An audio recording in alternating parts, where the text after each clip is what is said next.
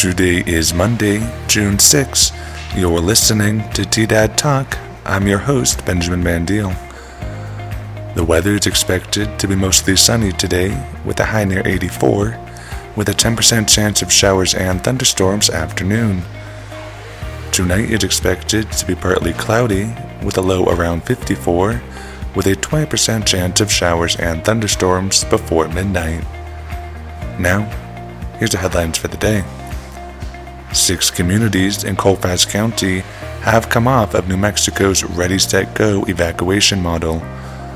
The communities of Hidden Lake, Black Lake, Black Lake Resort, Village of Angel Fire, Taos Pines, and Veterans Memorial Area are now all off of the three tier model. The decision comes as improved fire conditions and containment lines were announced. Many of those communities were able to repopulate a couple of weeks ago, but remained on the evacuation model due to the nature of the fire. The Colorado Department of Public Health and Environment is reminding Coloradans about the ease of telehealth when it comes to receiving COVID treatments. The State Health Department suggests calling your doctor to see if they offer telehealth services.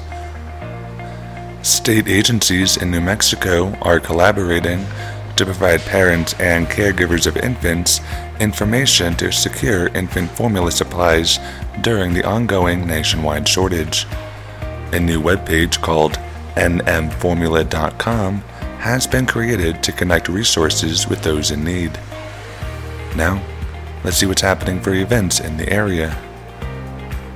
The Las Animas County Commissioners will hold a regular meeting tomorrow at 9 a.m., both virtually and in person at the Las Animas County Courthouse. Call the county at 719 845 2568 for link access. Trinidad City Council will hold a public hearing concerning a potential gas rate increase tomorrow night at City Hall starting at 6 p.m. The public is invited to provide comments about the rate proposal during the hearing.